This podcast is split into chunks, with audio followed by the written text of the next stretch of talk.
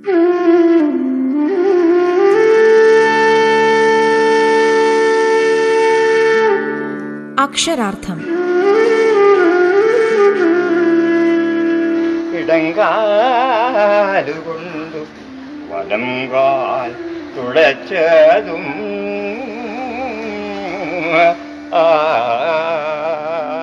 അയ്യപ്പ പണിക്കർ കവിതയുടെ ചാരുരൂപം.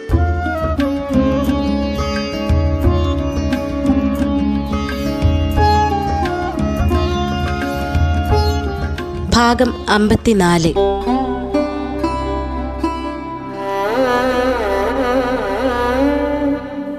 ഒരു വികാരത്തെ പടിപടിയായി വളർത്തി അത് തന്റെ ബോധമണ്ഡലത്തെ ഉലയ്ക്കുന്നതും വിഭജിക്കുന്നതും വായനക്കാരനെ അനുഭവിപ്പിച്ച് തന്റെ വിഭജിച്ച ബോധമണ്ഡലത്തെ ഒരു കാലഘട്ടത്തിന്റെ ചരിത്ര പശ്ചാത്തലവുമായി ബന്ധിപ്പിച്ച് അതിനെ വികസിപ്പിച്ച് അവസാനത്തിൽ രണ്ടിനെയും ഏകോപിപ്പിക്കുന്ന ഒരു ഉജ്ജ്വല ചിത്രമായാണ് ശീതസമരം എന്ന കവിത മാറുന്നത്.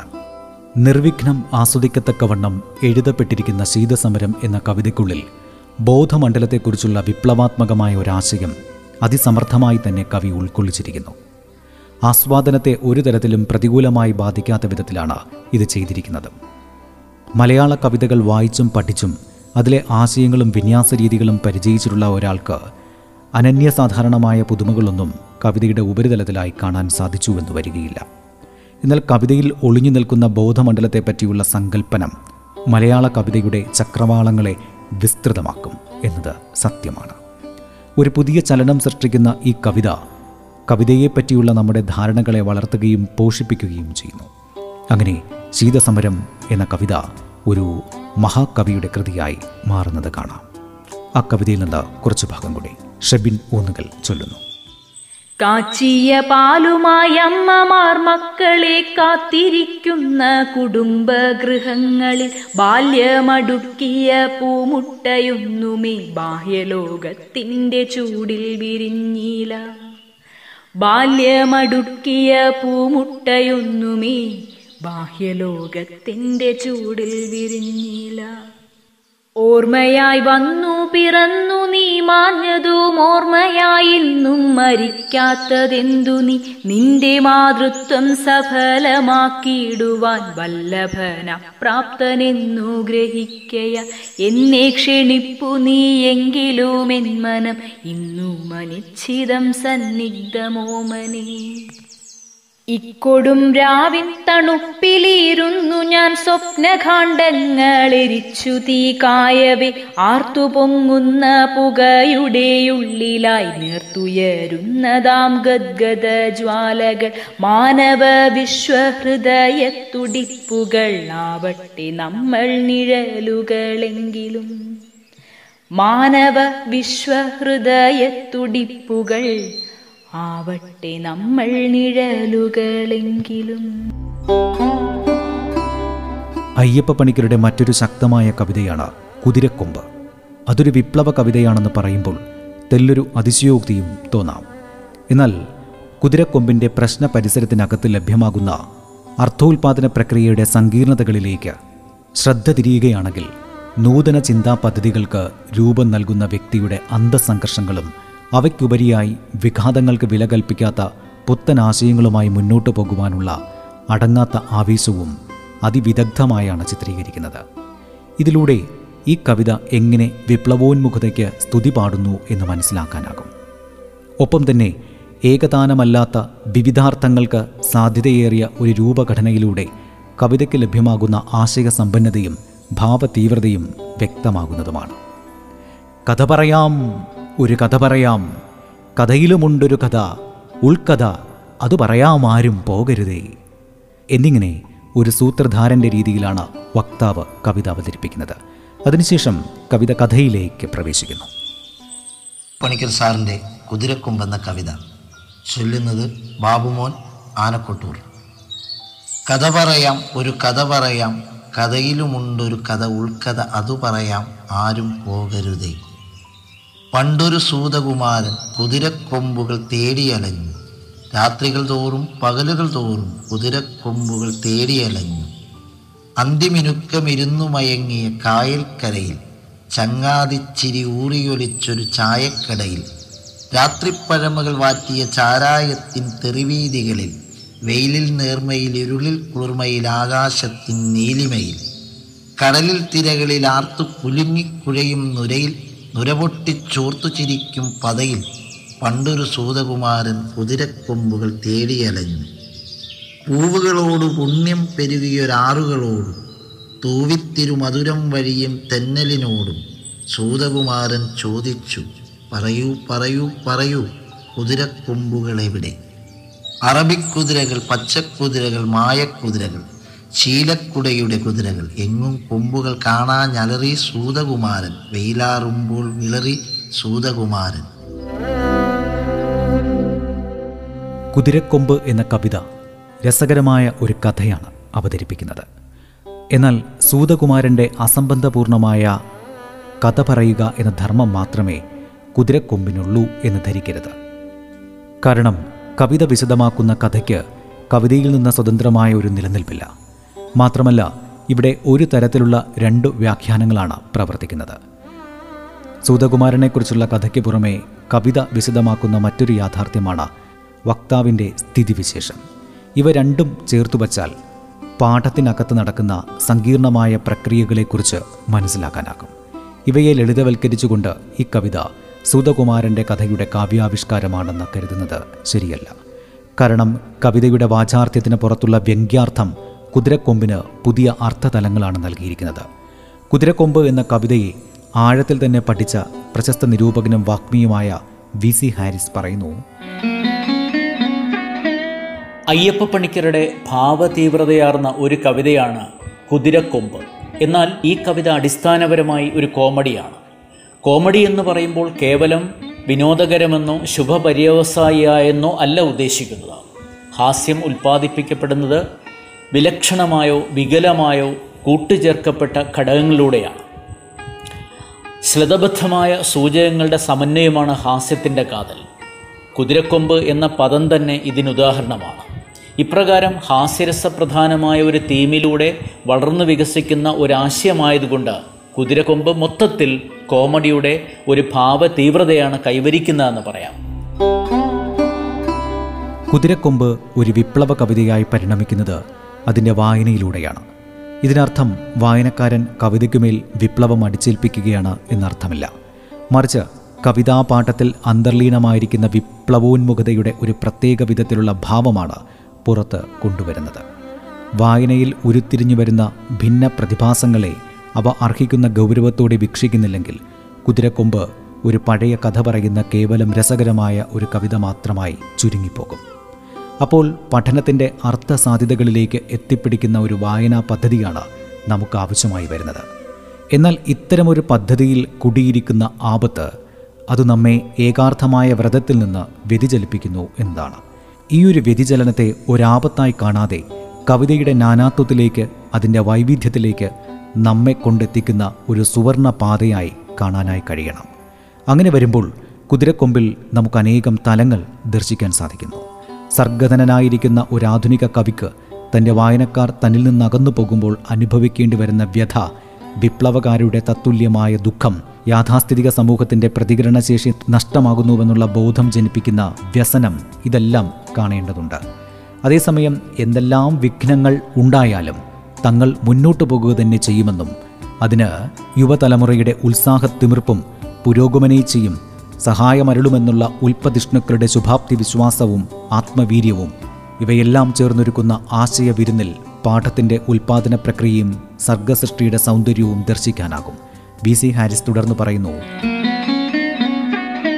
സൂതകുമാരന്റെ സൃഷ്ടികർമ്മത്തോടെ കവിതയിലെ കഥ അവസാനിക്കുകയാണ്. പക്ഷേ വക്താവ് വീണ്ടും സ്വന്തം നിലയ്ക്ക് സംസാരിക്കുവാൻ തുടങ്ങുന്നതിനിടയിൽ ലഭ്യമാകുന്ന മൂന്ന് വരികൾ ഇവിടെ സവിശേഷ ധ്വനികളാൽ സമ്പന്നവുമാണ്.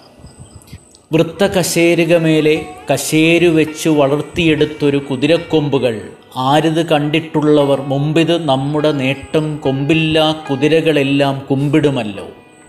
എന്നിങ്ങനെ കൊമ്പില്ലാ കുതിരകളൊക്കെ ഈ അപൂർവ സൃഷ്ടിക്ക് മുമ്പിൽ കുമ്പിടുമല്ലോ എന്ന ചിന്ത ബൈബിളിലെ സൃഷ്ടി മുഹൂർത്തത്തെ ഓർമ്മയിൽ എത്തിക്കുന്നതാണ്.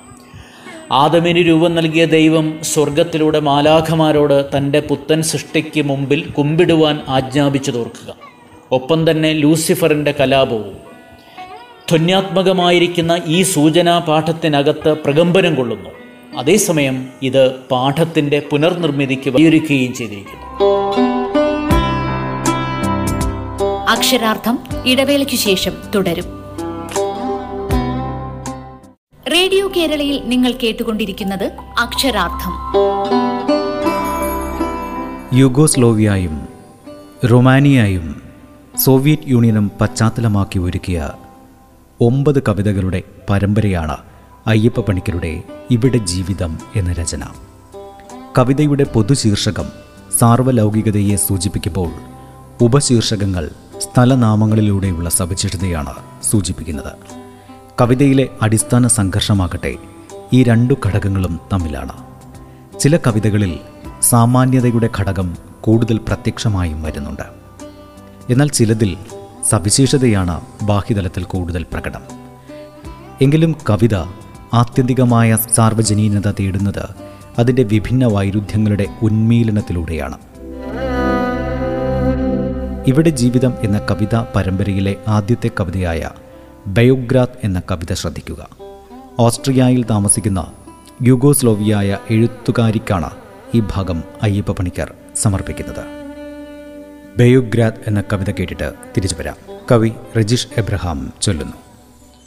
ബയോഗ്രാത്ത് ഈന ബ്രോഡായിക് തുറന്ന ജനലുകൾക്കു പിന്നിൽ ഉണക്കാൻ തൂക്കിയിട്ട അലക്കു തുണികൾ കാണുമ്പോൾ മനുഷ്യനിൽ അവന്റെ ദർശനത്തിൽ എന്റെ വിശ്വാസം എങ്ങനെ വീണ്ടും ഉറയ്ക്കുന്നു? തുണി നനച്ചു പിഴിഞ്ഞു പരുക്കനായ കൈകൾ സ്നേഹം കൊണ്ടും കണ്ണീരുകൊണ്ടും മെനഞ്ഞെടുത്ത ആ ചുളിവുകൾ ഇപ്പോൾ ചൂടിനു വേണ്ടി മത്സരിക്കുന്നു. കാറ്റു വീശുന്നു ജനലുകൾ അടയുന്നു. അവയുടെ പഴുതിലൂടെ കുരുന്നു കണ്ണുകൾ വെളിച്ചം നോക്കി പുഞ്ചിരിക്കുന്നു. ഇവിടെ വെളിച്ചം ചൂട് സ്നേഹം ഇവിടെ ജീവിതം. എന്നാൽ ബയോഗ്രാത്ത് എവിടെയുമാകാം? ബൽഗ്രേഡിന്റെ സവിശേഷമായ സൂചനകളൊന്നും ഈ കവിതയിൽ കാണുന്നില്ല. തുറന്ന ജനലുകൾക്ക് പിന്നിൽ ഉണക്കാനിട്ടിരിക്കുന്ന തുണികൾ. അവയ്ക്ക് പിറകിലെ പരുക്കൻ കൈകളുടെ സ്നേഹത്തിന്റെ അധ്വാനത്തിന്റെ ദുരിതത്തിന്റെ മുദ്രകളാണ് ആവാഹിക്കുന്നത്. ജനലുകൾ അടയുമ്പോഴും അവയുടെ പഴുതികളിലൂടെ പ്രകാശത്തിലേക്ക് ഉറ്റുനോക്കുന്ന കുരുന്നു കണ്ണുകൾ മനുഷ്യന്റെ ഇരുണ്ട വർത്തമാനത്തിന്റെ ഒരു താക്കീതെന്ന പോലെ ഭാവിയെക്കുറിച്ചുള്ള അണയാത്ത ശുഭകാമനയുടെ പ്രതീകവുമാണ്. അസ്വാതന്ത്ര്യത്തിന്റെയും സ്വാതന്ത്ര്യത്തിന്റെയും അകത്തെ ഇരുട്ടിന്റെയും പുറത്തെ വെളിച്ചത്തിന്റെയും ഉള്ളിലെ വായുവിന്റെ നിശ്ചലതയുടെയും പുറത്തെ കാറ്റിന്റെ ചലനാത്മകതയുടെയും ഈ വൈരുദ്ധ്യ സൂചനകൾ തുടർന്നുള്ള ഖണ്ഡങ്ങളിൽ നൂതന തലങ്ങളിലേക്ക് സംക്രമിക്കുകയും ചെയ്യുന്നു. സ്കോപ്യെ ബുക്രസ്തി ഒന്ന് ബുക്രസ്തി രണ്ട് യാഷ് കോൺസ്റ്റാൻസ ലെനിൻഗ്രാദ് പ്യാത്തിഗോർസ് ഇൻകുട്സ്ക് എന്നിവയാണ് ഈ ഒരു കവിതാ പരമ്പരയിലെ തുടർന്നു വരുന്ന കവിതകൾ. രണ്ടാമത്തെ കവിതയായ സ്കോപ്യെ എന്ന കവിതയിൽ നിന്നുള്ള ഏതാനും ഭാഗങ്ങൾ കേൾക്കാം. മിനി സൈന്ധവം വായിക്കുന്നു. എന്റെ ഗ്രാമത്തിന്റെ വേരുകൾ എന്നിലുണ്ട് എന്നവൾ പറഞ്ഞു. ഞാനോ പക്ഷേ ഏഴാം നിലയിൽ താമസിക്കുന്നു. വേരുകൾ ഇപ്പോൾ ജനൽപ്പടിയിലെ ചെളിച്ചട്ടിയിൽ വളരുന്നു. പഴയ സ്വഭാവമെന്നോണം ഓരോ വസന്തത്തിലും അവ പുഷ്പിക്കുന്നു. കണ്ണുകളിലെ ഭയചിഹ്നം കൊണ്ട് കൂടുതൽ മനോഹരമായി തന്നെ. ശിശിരത്തിൽ അവയുടെ ചുരുൾവള്ളി നമ്മുടെ നേർക്ക് നീളുന്നു. അവയുടേതിൽ നിന്ന് വ്യത്യസ്തമാണ് നമ്മുടെ ധർമ്മസംഹിത എന്നറിയാതെ. ഏതെന്നറിഞ്ഞുകൂടാത്ത ഒരു അന്യനാട്ടിൽ നിന്നാണ് അപ്പൻ വന്നത്. കുടുംബപ്പേര് അദ്ദേഹത്തിന് നഷ്ടം വന്നു. പരിണാമ ശൃംഖലയിൽ എപ്പോഴും ഒരു വിടവുണ്ടായിരിക്കും. പ്രേമത്തിൽ അസൂയപ്പെടാനുള്ള അവകാശം എന്റെ കൂട്ടുകാരൻ എനിക്ക് തന്നിട്ടില്ല. കായലിലെ മത്സ്യത്തിന് തീന്മേശമേൽ കയറിക്കൂടാൻ തിടുക്കം. മുട്ടയ്ക്കോ ആരെങ്കിലും തന്നെ തിന്നണമെന്ന് മോഹം. വിരിയാൻ വൈമനസ്യം. സ്വപ്നാന്തരീക്ഷം പിളരുന്ന നിശബ്ദത. ഇറച്ചിത്തുണ്ടുകൾ പോലെ തറയിൽ കുഴഞ്ഞു വീഴുന്നു. പാതിരാക്കവലയിൽ രാത്രി ശങ്കിച്ചു നിൽക്കുന്നു. പച്ച വിളക്കും പാർത്ത്. ഇവിടെ ജീവിതം എന്ന കവിതയിൽ ഭാഷ തന്നെയാണ് എഴുത്തുകാരനാകുന്നതെന്ന് കാണാനാകും. സൂചകത്തിന് ലഭിക്കുന്ന പ്രാഥമ്യം മൂലം ഇവിടെ ഭാഷ അതിനുവേണ്ടി തന്നെ ഉപയോഗിക്കപ്പെടുന്ന പ്രതീതി ഉളവാക്കുന്നു. കവിതകൾ മുഴുവനായും ഉദ്ധരണി ചിഹ്നങ്ങൾക്കകത്താണ് സംഭവിച്ചിരിക്കുന്നതെന്ന് കാണാനാകും. വരികളുടെ വിഭജനം ആവർത്തനങ്ങൾ താളങ്ങൾ ശൈലീവത്കരണം എന്നിവയിലെല്ലാം കൂടി ദൈനംദിന ഭാഷയിൽ നിന്നും സാമാന്യ ജീവിതത്തിൽ നിന്നും വ്യത്യസ്തമായ ഒരു സവിശേഷ വ്യവഹാരമാണ് താൻ എന്ന് കവിത സ്വയം വിളിച്ചറിയിക്കുന്നു. സൂചകങ്ങളെ ആവർത്തിച്ചും സാന്ദ്രീകരിച്ചുമാണ് കവിത സൂചകത്തെ മുഖ്യസ്ഥാനത്തേക്ക് കൊണ്ടുവരുന്നത്. അതേസമയം കവിത സമൂഹനിരപേക്ഷമല്ല. ഭാഷാപരമായ അതിന്റെ നിർണയനങ്ങൾ പ്രത്യയശാസ്ത്രപരമായ നിർണയനങ്ങൾ കൂടിയാണ്. പ്രശസ്ത കവിയും സാഹിത്യ നിരൂപകനുമായ സച്ചിദാനന്ദൻ ഇവിടെ ജീവിതത്തെ വിലയിരുത്തിക്കൊണ്ടുള്ള ഒരു ലേഖനത്തിൽ ഇങ്ങനെ പറയുന്നു. വായനക്കാരൻ കവിതയിൽ കടന്നുവന്ന് പ്രഥമപുരുഷന്റെ സ്ഥാനമേറ്റെടുക്കുമ്പോൾ അയാൾ അയ്യപ്പ പണിക്കർ പറയുന്നത് കേൾക്കുകയല്ല ചെയ്യുന്നത്. അയാളുടെ മുമ്പിലുള്ളത് അയ്യപ്പ പണിക്കരല്ല വാക്കുകൾ മാത്രമാണ്. ആധുനിക കവിതയെ സംബന്ധിച്ച ഒരു പ്രത്യയശാസ്ത്രത്തിലൂടെ അയാൾ ആ വാക് സമൂഹത്തെ കവിതയായി ഉൽപ്പാദിപ്പിക്കുന്നു. ഈ ഒരു ഉൽപ്പാദനോപാധി ഇല്ലാത്തയാൾക്ക് അത് കവിതയെ ആകുന്നില്ല. കവിതയായി ഈ വാക്കുകളെ ഉൽപ്പാദിപ്പിക്കുന്ന ആൾ തന്നെയാണ് പിന്നീട് കവിതയിലൂടെ സംസാരിക്കുന്നത്. ദൈവം സ്വന്തം ആകാരത്തിൽ മനുഷ്യനെ സൃഷ്ടിച്ചതായി പറയും പോലെ അയാൾ സ്വന്തം രൂപത്തിൽ ഒരു കവിയെ സൃഷ്ടിക്കുന്നു. ആ കവിയാണ് പാരായണത്തിലൂടെ വ്യവഹാരത്തിനകത്ത് ഉൽപ്പന്നമാകുന്ന കർത്തൃസ്ഥാനമാണ് അർത്ഥങ്ങൾക്ക് പ്രഭവമായി വർത്തിക്കുന്നത്. അപ്പോഴാണ് ശൂന്യമായ ഒരു കൃതി നിറയാൻ ആരംഭിക്കുന്നത്. പലർ പലതവണ വായിക്കുമ്പോൾ പല കർത്തൃഭാവങ്ങളാണ് ഉൽപ്പന്നമാകുന്നത്. ഇവിടെ ജീവിതത്തെ ഇങ്ങനെ പല രീതിയിൽ നമുക്ക് വായിച്ചെടുക്കാം.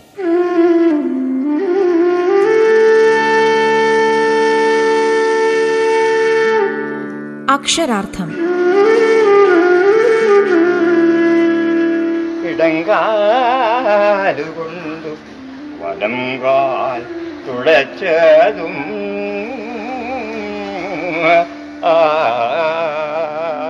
അയ്യപ്പ പണിക്കർ. കവിതയുടെ ചാരുരൂപം. രചന പി എൽ വിജയകുമാർ. ശബ്ദ സാന്നിധ്യം ഹിഷാം അബ്ദുൽ സലാം. ഗായത്രി ശബ്ദമിശ്രണം ഡേവിസ് ആന്റണി. അവതരണം ആഖ്യാനം ഉണ്ണി പ്രശാന്ത്.